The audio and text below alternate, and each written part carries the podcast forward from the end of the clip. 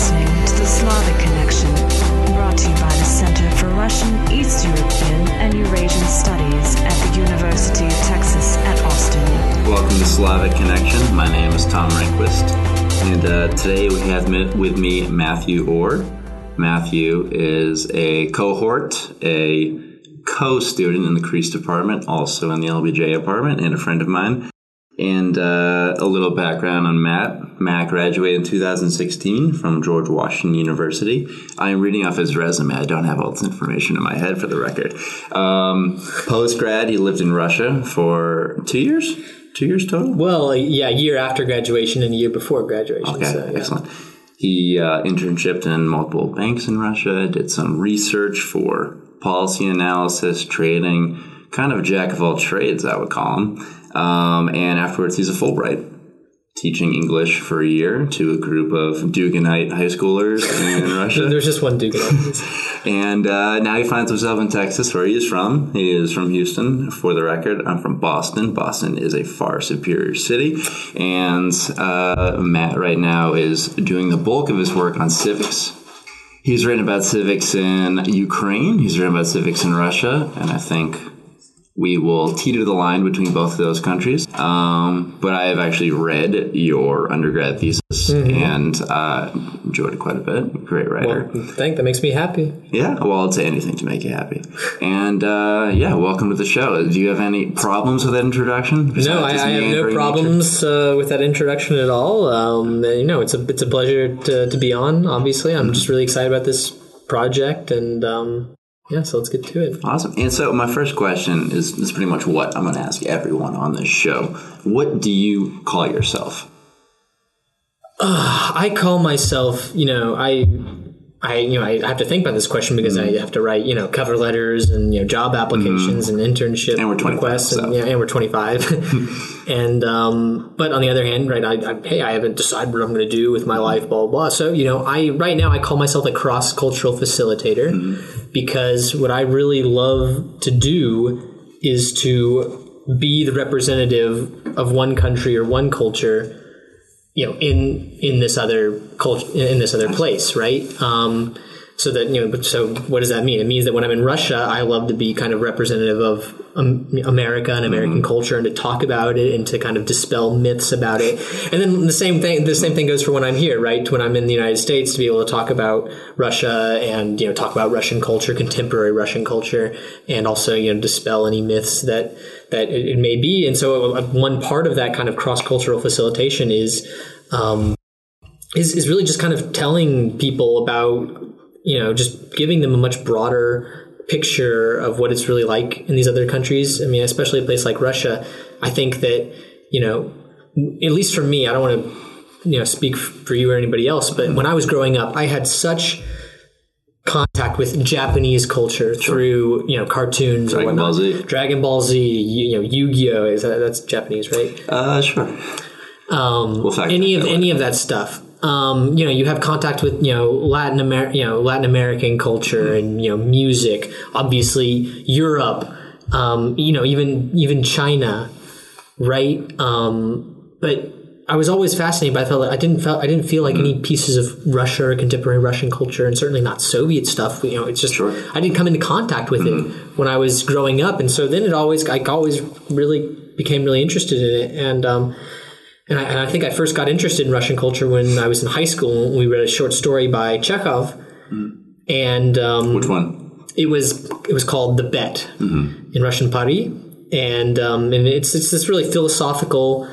Oh, you you ask about you know what you know what what I call myself. It's just really phil- philosophical um, short story about you know trying trying to answer these questions about what is it worth doing in life and um, what you know professions or goals are worth pursuing and and uh, also you know is it worth spending your time you know on, on things like reading right versus Pro- yeah I mean some people might say probably not but this this story you know tries to argue that no like reading is a very worthwhile you know sitting in a, in a quiet room by yourself and you know holding you know yeah Chekhov writing that when half his country probably couldn't read. yeah, So- yeah. So he thinks that it's a very worthwhile thing to do, but it's argued in a way that it, it sounds very kind of dry and I guess kind of um, oh, what's the word? Just kind of you know trying to be very like authoritative and Yeah, educate sure. you and um, um, but no it's it's not like that it's it's very it's very well kind of thought out and Excellent. And so today, I mean,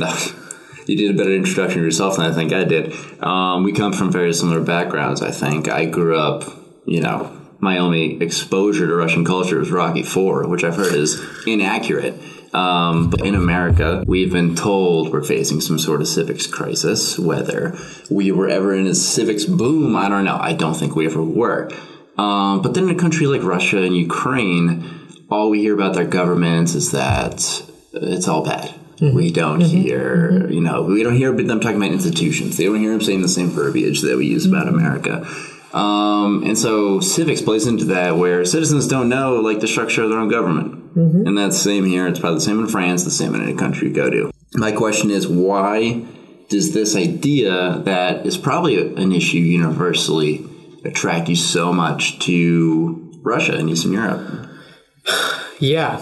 Um, I mean, I think the answer is just that you know when I you know I was you know I was interested in Russia, and I agree. Our we have such a limited the way that Russia and, and Eastern Europe kind of are talked about when we talk when we talk about democracy. It's just it's just it's it's very undetailed and it's very you know oh the authoritarian regime and this and it's very very abstracted. And so you know when I went to St. Petersburg to study. Um, to study study abroad there, you know, I, I was I was very interested in these similar things, you know, and the you know what about Putin and authoritarianism and this and that, how does it work? And this is in a pre-Trump.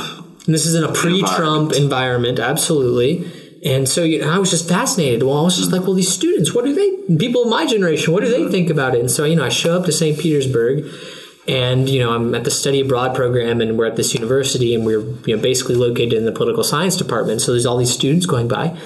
And then, you know, I, so I started talking, you know, I started talking to them about it, you know, and what I realized is that even the students studying political science, you know they can they, they you know these are impressive kids who know a lot of stuff about like you know certain political philosophers and and mm-hmm. you know how to you know other things about political science but they don't even know who their own member you know their own representatives are in the mm-hmm. duma. They don't know anything about the russian constitution right. and so then that's when a light bulb really kind of went off in my head. And i realized that all kind of the dominant narratives about democratization in Russia. It's all this very top-down thing. If only, if only a certain leader could come to power. If only they could, if they didn't falsify the elections.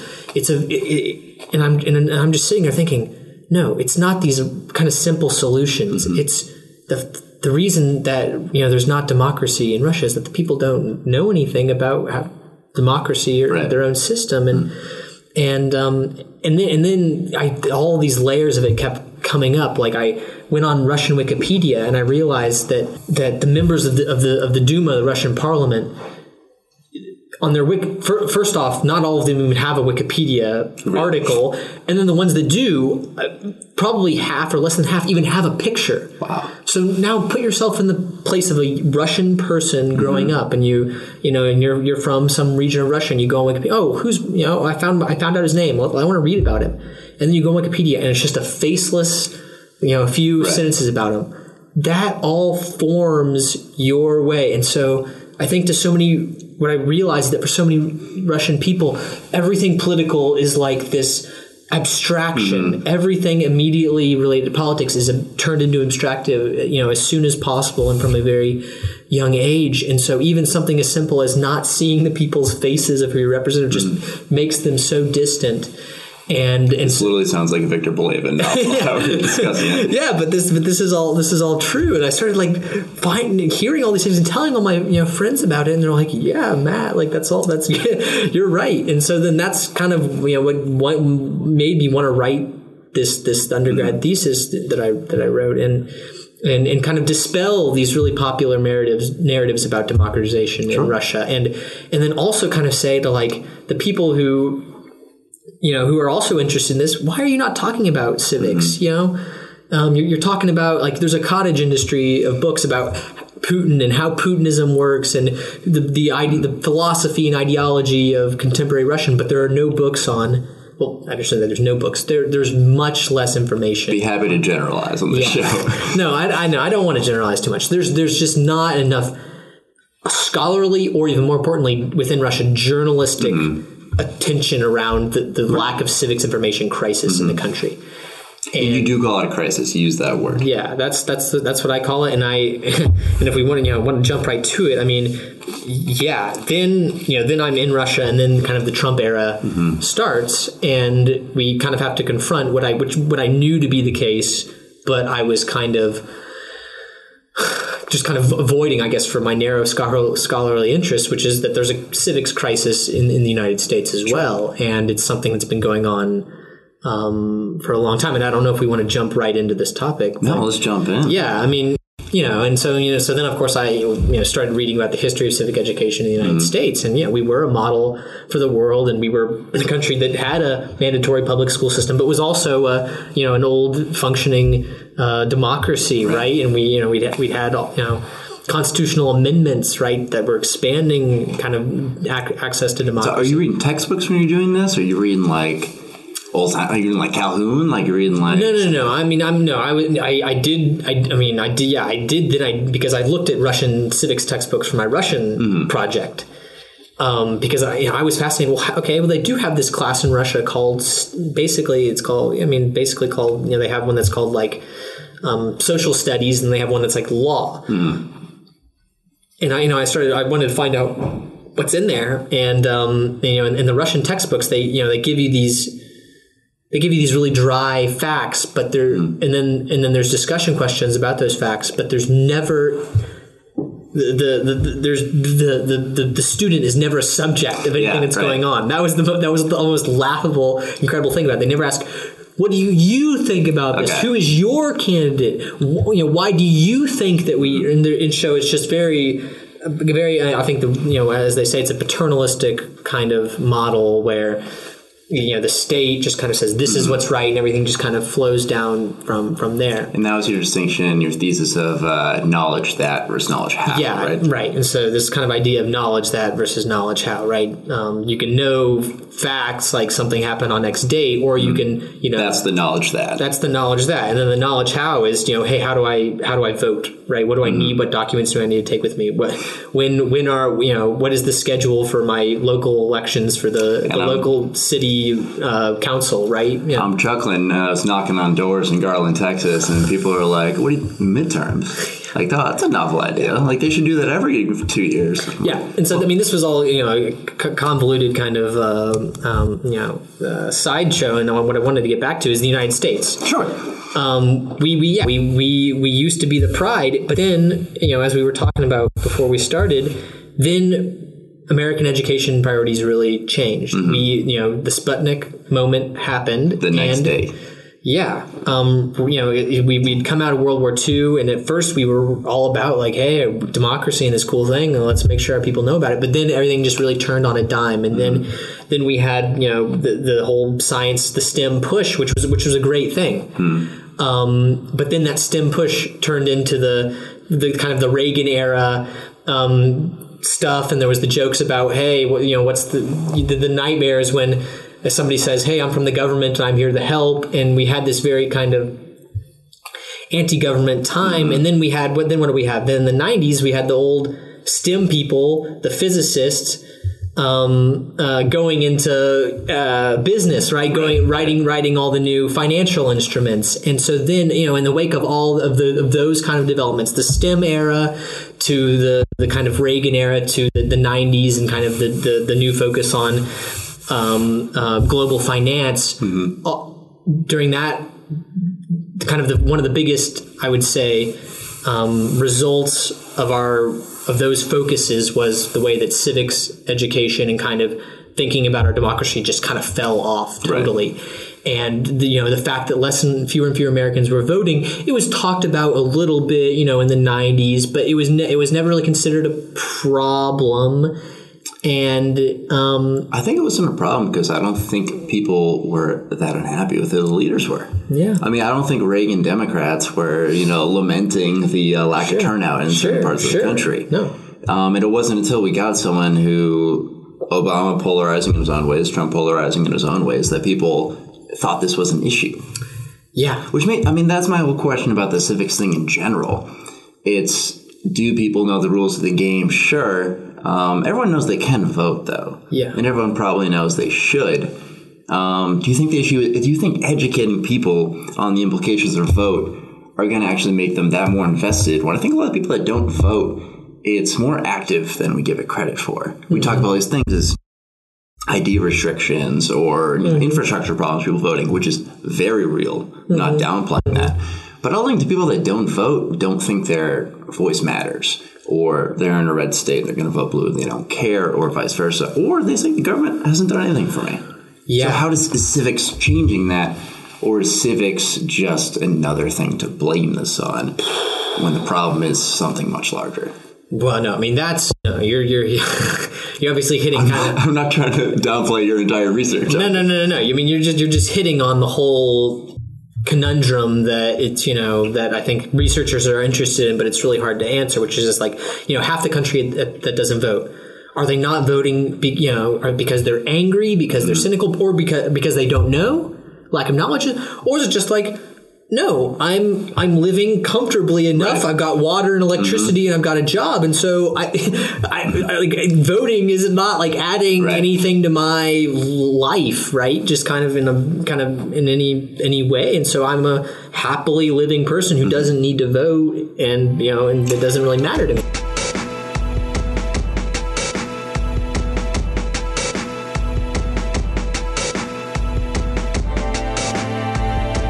Reminds me of that cartoon you showed me about uh, the uh, Russia and the EU. uh you can, the uh, banana tax one. Yeah. um, you can explain it, but Um, well, I can't. Well, I can't. Um, oh, yeah. So yeah, uh, yeah. There's a. Well, it's just Russia obviously has its own meme culture, and you know, just a very simple meme of it's like, it, oh, in in Europe.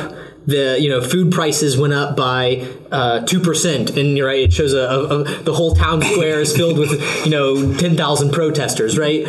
In, in, in Russia, it's like I don't know, like you know the country's in economic crisis for seven years, and No one no, nobody nobody cares, right? There, there's no nothing I mean, you know, the, that argument though of you know I have a job, I got a family, I don't need to be that involved in politics.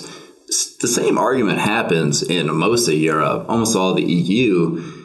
But I mean, you try to take a, the subway in Spain, like you better prepare for a strike every other week. I mean, so why? Do you think it's a civics problem, or do you think it's a cultural interaction with government problem?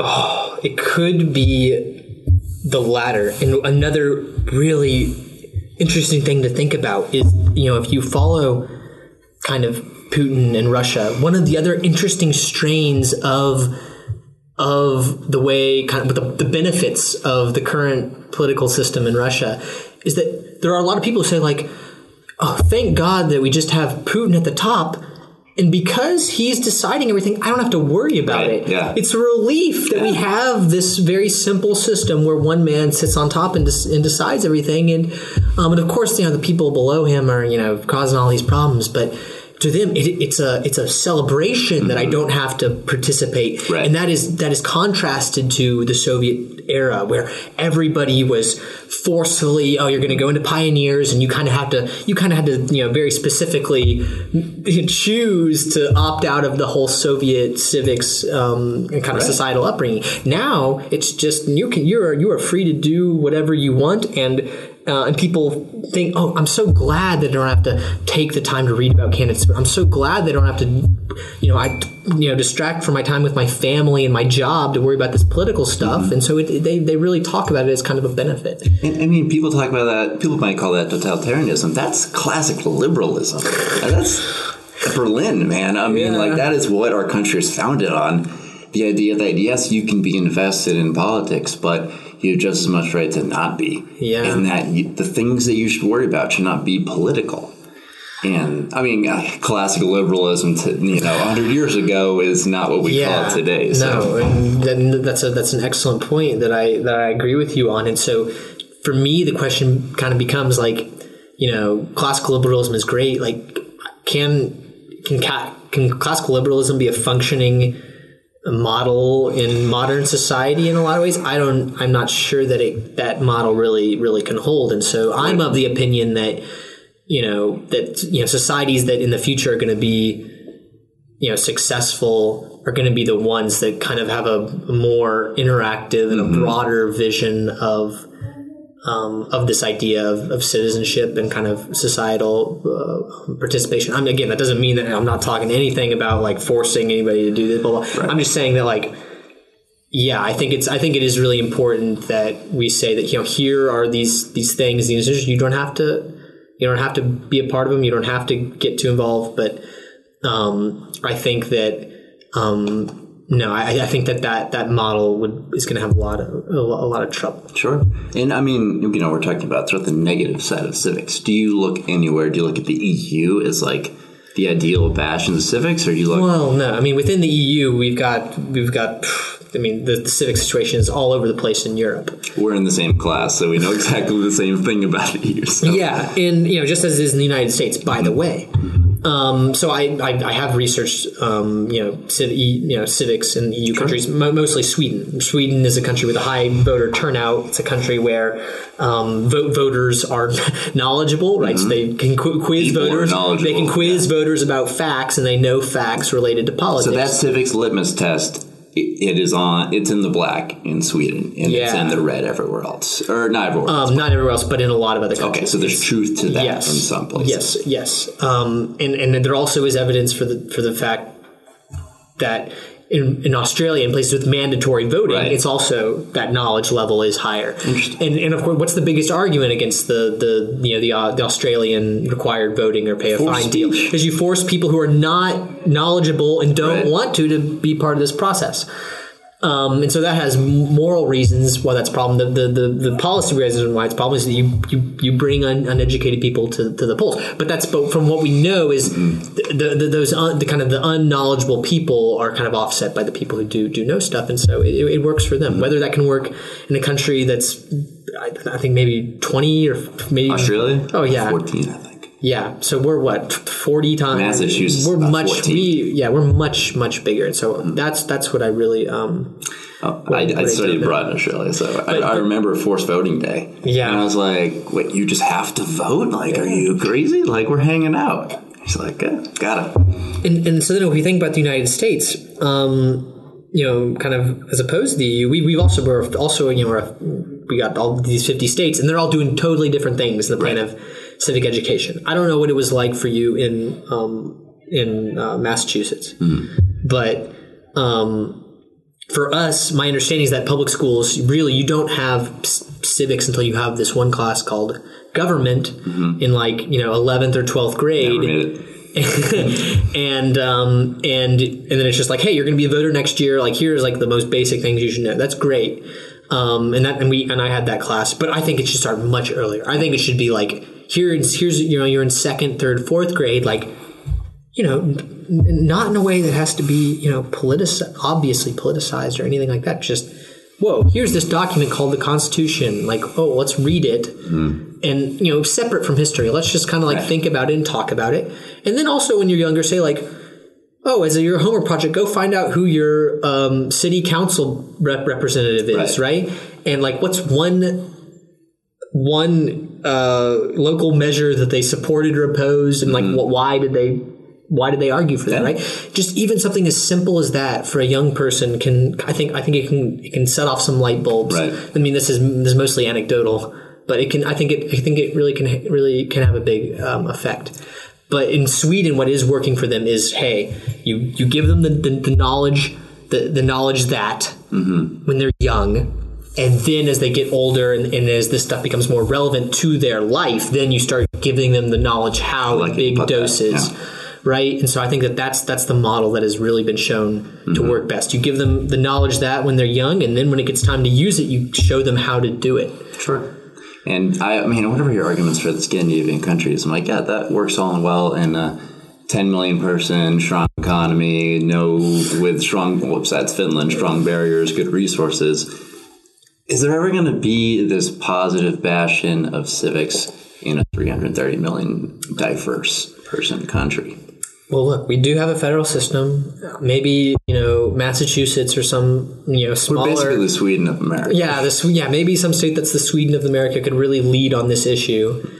Um, but no, it's it's it's it's absolutely it's a huge challenge. Right. And and then the other thing that you did kind of touch on that I want to kind of come back to is the way that political polarization plays into this. Now people have started to realize that that civics has really kind of fallen apart. The, the, the political obstacle to changing things, for example, the Texas legislature is, oh my gosh, the, the fear of politicized partisan teachers secretly um, uh, mixing their personal opinions into Right. the way that civics is taught, and that fear is what blows up the talk about um, improving or changing or you know just reforming civic education Often legitimate, I think. legitimate, but again, used- but I all I would say is that the the approach that I'm an advocate of and what I'm talking about that should not be a problem. Right. You tell them things about the Constitution. You say find out who you represent. You, the teacher is not really even giving opinions, right? Mm-hmm. They're giving assignments about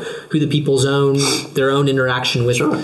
with with facts or with their own kind of representatives and and then I think and, and then if we talk about kind of the knowledge how and then the later stuff the, the teacher's role is just kind of an you know is asking questions right, Right. Asking questions and letting the, the, the students answer for themselves and even have discussions debates amongst themselves but stay out of it. And so I think that those fears are I think that they're overblown. Mm-hmm. And I think that if we can't return if I mean if we can't even if if if we're so fear of partisan politics in talking about our country, that's that's a really scary thought, and I don't know how we're going to recover from that.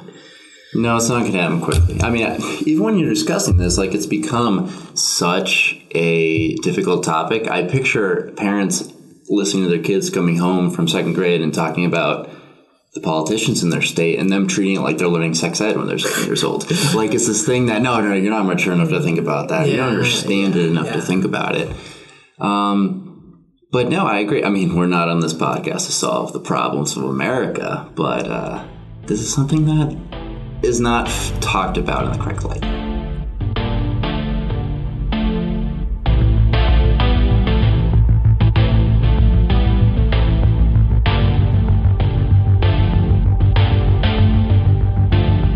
So we've kind of buried the lead on the civics discussion a little bit. You're on the show to talk about basically displacing your Russian civics conversation and putting it over to Kiev. So tell me about what you're doing in Ukraine, and I want to I want to know like what is the conclusion of your research going to look like? That's 2 mm-hmm. questions. Okay. Let's start with Yeah. Ukraine. So yeah, what are we doing in Ukraine? Well, first off, this is a project that was, you know, that four undergrads came up with, and it was their whole thing, and they were just interested in how social media plays into.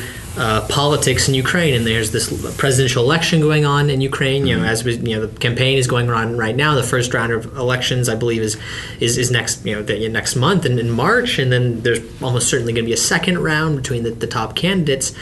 And so, right, they what they are, were interested in is like, you know, Ukraine. It's this fresh democracy, right? There's the, the the most recent Maidan revolution, which was actually the second Maidan. The first one was called the Orange Re- Revolution.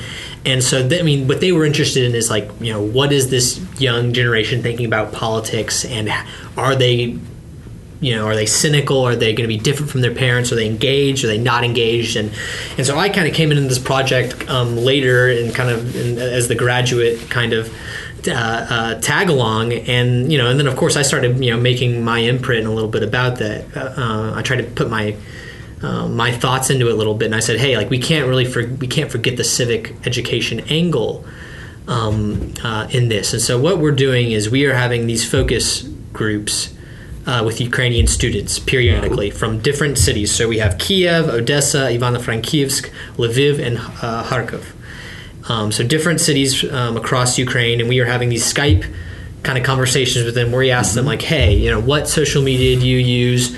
Um, hey, what are your thoughts on the presidential election? What, who are the candidates you like, don't like?" Gotcha. And then we say, and then you know, and then we get all kinds of answers, and we we've had so much fun just kind of breaking down all the different What's the answers. number total in this? How many students? Oh, so um, so Ukrainian students. I mean, we've probably had maybe there's probably maybe, maybe six focus groups, and so we'll probably maybe have two two or three more. I don't know. Okay. So we're talking about groups of maybe. I don't know. In total, um, maybe forty. Yeah, yeah. Let's say forty Ukrainian students about. Sure. and um, and so we are gonna right continue to have these these Skype calls with them, and then we're gonna go to Ukraine this summer and meet them and kind of, kind of have a really a really formal long sit down with them. The other big thing that we're doing is this this survey. We have a survey of about forty questions. We did it in Ukraine, or excuse me, in Ukrainian and in Russian, and I, I was I was really happy about this because I got to add some of my Nice. questions from my own undergrad work that we've been talking about and got to slip those in there. Um, and so we're asking, you know, just you know, it's a long form, multiple choice, and we're saying like, you know, what social media do you use?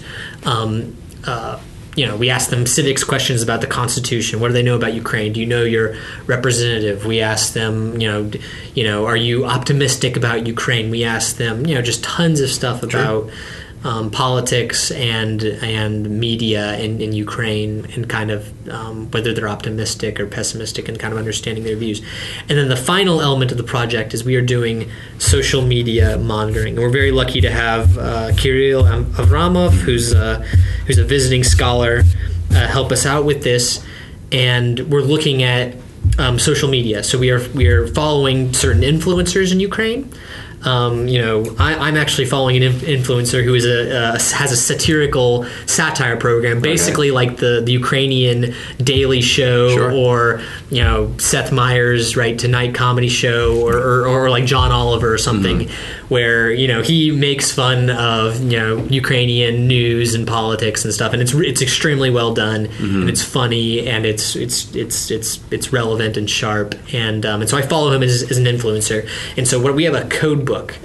Uh, I I think it consists of like maybe 20-ish questions that we're looking for. And we follow all the posts that this guy makes on social media and say is it is it positive or negative? What's the sentiment? Does it reference any um, uh, uh, conspiracy theories? Is it pro a certain candidate?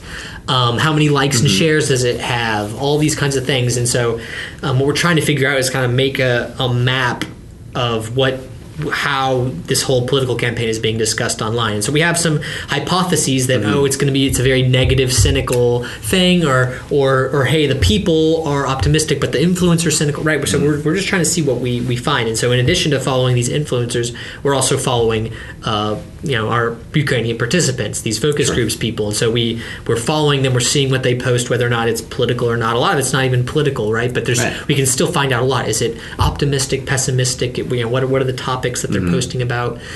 And um, and so the idea is that we're going to get a ton of data, and then we're just going to do an analysis, subjective data. analysis of this kind of bulk data, and then see what if there's any interesting kind of conclusions we can find. And so it's a really ambitious, Yes. multifaceted project with so many moving parts. And again, these these undergrads proposed it um, within this big kind of grant called the like I think it's the President's Award for Global Service. And so and they had all this documentation written, and so they you know they were the ones who really came up with it. I was just happy to be invited to tag along, and then I think that I mean I don't I don't want to sound kind of too self-aggrandizing, but I think that I was able to add, I was able to help them kind of round out the picture they're going to get from this project by really adding the whole civic education component to it and really Sure. making sure that that's part of all of the stages that they're looking at. And so I, I couldn't be more excited about this project and optimistic about the the, the, the, the worth and the kind of the, the value of what we're going to get from it. And so Yeah, that was fantastically put. And so, I mean,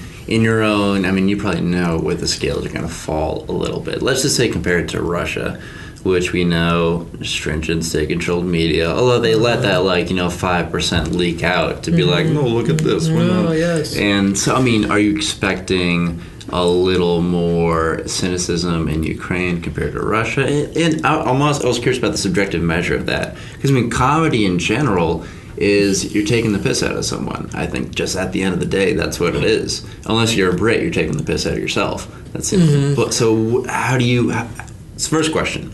How are you going to see the difference between the two countries, and how are you going to measure something along those lines?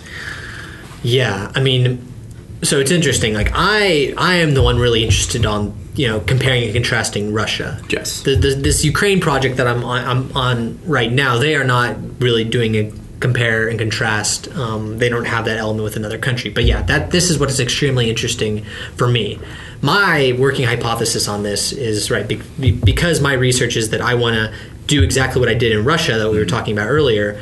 I want to do that exact same thing in Ukraine. So you're Trojan horsing your work yeah, yeah. I'm kind of right, just taking what I did in Russia and copying and pasting it um, on Ukraine. And my working hypothesis right now is that um, civic knowledge is going to be about where it was in Russia, which is you know not in a very great state in terms of you know knowledge, but that that there's still going to be a little bit more optimism in Ukraine, even be, versus Russia, which is really hard for these other because for them Ukraine is already it's like oh it's so cynical oh it's so doom and gloom and I'm like I don't know I think that the, the, the I think the tones are going to be more optimistic and I think that um, I think that people are gonna are gonna say that and I think that at the end of the day people are going to be more participatory even if they know don't know that much Sure. and um, and so then the issue is like, hey, you know, is is participation in and of itself good, even if it's you know kind of uninformed participation in political processes? And I think that for a nation like Ukraine, the answer is absolutely yes, because we could. The other thing we can obviously go into is is kind of the hybrid war that's being waged against Ukraine and and the fact that I mean they yeah I mean they need to bring the nation together because this is I mean this is really serious stuff and life and death stuff and people dying and so um, for them yeah I think being able to mobilize um, um, people including young people into politics is is, is, is happening successfully and um, and I think it's kind of a chicken and the egg question. Do people only get involved if they know uh, enough things, or do they get involved and then through getting involved find out all this stuff?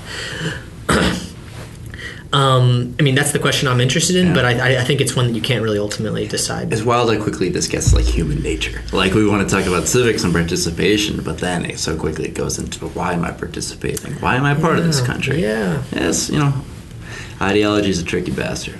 yeah, it's so funny. Um, just one more little anecdote. You know, when I, as I started reading about U- Ukraine, one of the things that I did notice early that was different from Russia is that people, like a lot of young Ukrainians who did take part in the protest movements that mm. were across Ukraine, a lot of them said that they had specifically because they had read in their constitution that hey we have these rights and hey we have these organs and hey the, our constitution is being violated. And that was exactly why. Mm. And then there was other ukrainians who were you know were active in they fit, knew things were wrong, and so they got active in kind of volunteerism, cleaning up their their uh, their local communities, right, removing you know garbage heaps and stuff like that. And the reason they got involved in that kind of um, more you know civil um, or kind of um, uh, what's the word, just kind of like volunteering as opposed to politics is precisely because they didn't know anything about.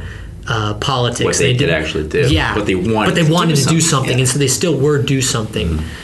Um, in, in Russia, I think that there there's just still at a much lower level. Um, even you know, forget the people who know stuff about politics and want to change things, but just a lower level of people who think that they, even volunteerism and, and even more kind of non-political civic engagement can do, be a lot of, a lot of good. And so that's a difference that I've already noticed. It's remarkably saying that because I mean, if you were to read the Russian Constitution, you'd be like, "Man, these pigs in America, they don't know how to run their country." Uh, well, besides you know the fact that you know the president can shut down the legislative organs if they don't agree with them. yes, yes, So yes. yeah, it's just tricky. So, I mean I would say large. So you got to the conclusion of your research. Um, I would want to finish by asking Ukraine in ten years. What are the chances that it's part of the EU? It's exactly the same, and I'm not going to say it's a part of Russia, but Russia's soft influence gets stronger. Uh-huh. Yeah. As far as Ukraine, for about the 10 year perspective, what, what can I say? Um, I'm, I'm optimistic about Ukraine. I'm also optimistic about Russia. I'm a little bit more optimistic about Ukraine in the shorter term um, because, you know, the, the kind of the the the nation has come together because of what they're they've been going through. And the, the grand irony to the whole thing is that there was a, a wonderful article in Foreign Affairs just two weeks ago about how, and it was titled "You Wish You Had Ukraine's Democracy," and it was. I, I, at first, I was like, I literally laughed just like Yeah. you did, and it was the most well argued essay about how Ukrainian democracy is is more in society right now is more mm-hmm. democratic than oh, by the way Poland and Hungary. Yeah. these EU states that are going through massive backsliding mm-hmm. cynicism low lowering participation rates. Mm-hmm. Um, whereas Ukraine is on the opposite. We have we're getting more and more participation right? And and then they, and what makes it so interesting is that these Ukrainians who want to be the part of the EU who are not are you know especially among kind of more educated uh, people they are very well aware of what's going on in Ukraine and Hungary. And they and so because they see their former uh, you know kind of nations they look up to going through this now they are even before they get in the EU they are already well aware of the kind of democratic backsliding that could happen. So they are they're they're taking it in mind. And so for that reason I think that Ukraine is going through this kind of th- this formative period from multiple levels that I think is is, is going to be is going to be helpful for them. And now the opportunities you have so many Ukrainians, you know, go, going traveling across Europe, going to the United States and Canada and all over the mm-hmm. place. And I think the the, the perspectives are, are going up. And I don't know if they'll be a part of the EU, but I don't know if you saw. It's now in their constitution that they're going to be in the EU and NATO. Oh, they're the first EU country- as well. Yes. Wow. Yes, they're. I mean, the first country I think in the history of To in history to, to yeah to have that we will be like we must join the EU and NATO as part of their constitution. It was something that Petro Poroshenko uh, got passed just I, I'd think a few that. weeks Wow. ago. Yeah, and so they I mean they they are determined to be the part of the EU and NATO. So I think that they will be successful at that. Um, will will it happen within ten years? If you had to. You know, force me to give an answer. I would probably say no. But if you say twenty within twenty years, I, I, I would. I think it's better better than a 50-50 chance. I mean, that's interesting you say they are looking at Poland and Hungary. And for those who don't know, like the line between Poland and Ukraine in the last 50 years, I mean, like they've been the same country. There's been areas that have been claimed by both. There, it's Yeah, and then and then, oh yeah. So there's the, the history between them, but the past 15 years until about yeah about you know until this most recent government came to power in Poland. Mm-hmm. Poland was what Ukraine. That was their model. It Yeah. was that was the state that was most like us. Right. That presented the model. They were for- us. They Yeah. were us, and they were so similar to us, and. And that's why so many young Ukrainians. That's where mm-hmm. they. That's there's like there's like there's you know several hundred thousand Ukrainians living in Poland, and mm-hmm. and that's who they wanted to be. Um, and and so no, I think that they've they've learned the, the right lessons, and so and so now, but now they've seen Poland kind of go through this backsliding, and now they're very kind of deliberate to say, we don't want that to happen. We mm-hmm. want to take the good things, not the bad things. So I think that Ukraine is being you know is, is being put in a I guess the I guess the cliche is like a trial by fire, mm-hmm. and that's really gonna they're gonna come out stronger than some nations that are you know just kind of in a lull mm-hmm. or a malaise or, or kind of or, or, how do we a sleepwalking nation. sleep, sleepwalking and just kind of a slow deterioration of their democracy. No, the Ukrainian democracy will survive a trial by Yeah. fire because it has to. So I mean, I think I share that optimism. I mean, you know, we're talking about Russia. You know, we just talk about Russia, and people think they're one of the best economies in the world. They're about the size of Poland, if that. The pressure points we can put on Russia, if they still want to be this disrupting power, are so much larger than we can put on a country. You can't pressure Ukraine to do anything because it's a small economy. Like, what are we actually going to do? Are we going to invade? Are we going to sanction this country that at biggest exports agriculture? No, we're not going to do that. So they are so much more determined. They have so much more power over their outcome than say a country like Russia. So I, I mean, I think it's it's going to be interesting. Yeah. it's going to affect our careers quite a bit and where we end up and how Yeah. these countries look. yeah, Um, well, I'm very excited by your research. Uh, last thing I want to say: What is the most interesting thing you have read, seen, heard in the last month? oh dear, It Could be about Ukraine. It Could be about the Oscars. yeah, geez, no, no. I mean, I, I should have. Yeah, I wish I had kind of more time to think about this. I mean, I do, I do read a lot of stuff. No, that that foreign affairs article I mentioned Mm-hmm. about you, you wish you had Ukraine's democracy was was really good. Um, and then, and then the other thing that I think we, we mentioned off air was that just that I'm reading this uh, this fiction by a contemporary Russian author, Mm-hmm. this this uh, translator of David Foster Wallace into Russian, and I'm reading his first novel, his debut novel of this much celebrated translator, and, I, and I'm really enjoying it so far. And so, no, that's that's what I'm reading right now. Sounds awesome. Yeah. Well, thanks for coming on the show. This is great. Thanks for having me. I hope to be on again soon. Yeah, you can host me sometime. Yeah, I would love to. Anyway, до свидания. До свидания. The views, opinions, and ideas expressed on this episode do not necessarily reflect those of the show or the University of Texas. Thank you for listening to The Slavic Connexion. Please visit slavxradio.com for more information and to subscribe to our podcast and YouTube channel. As always, we invite listener feedback, so please send us your comments. The Slavic Connexion is produced by the Center for Russian, East European, and Eurasian Studies at the University of Texas at Austin. Thank you.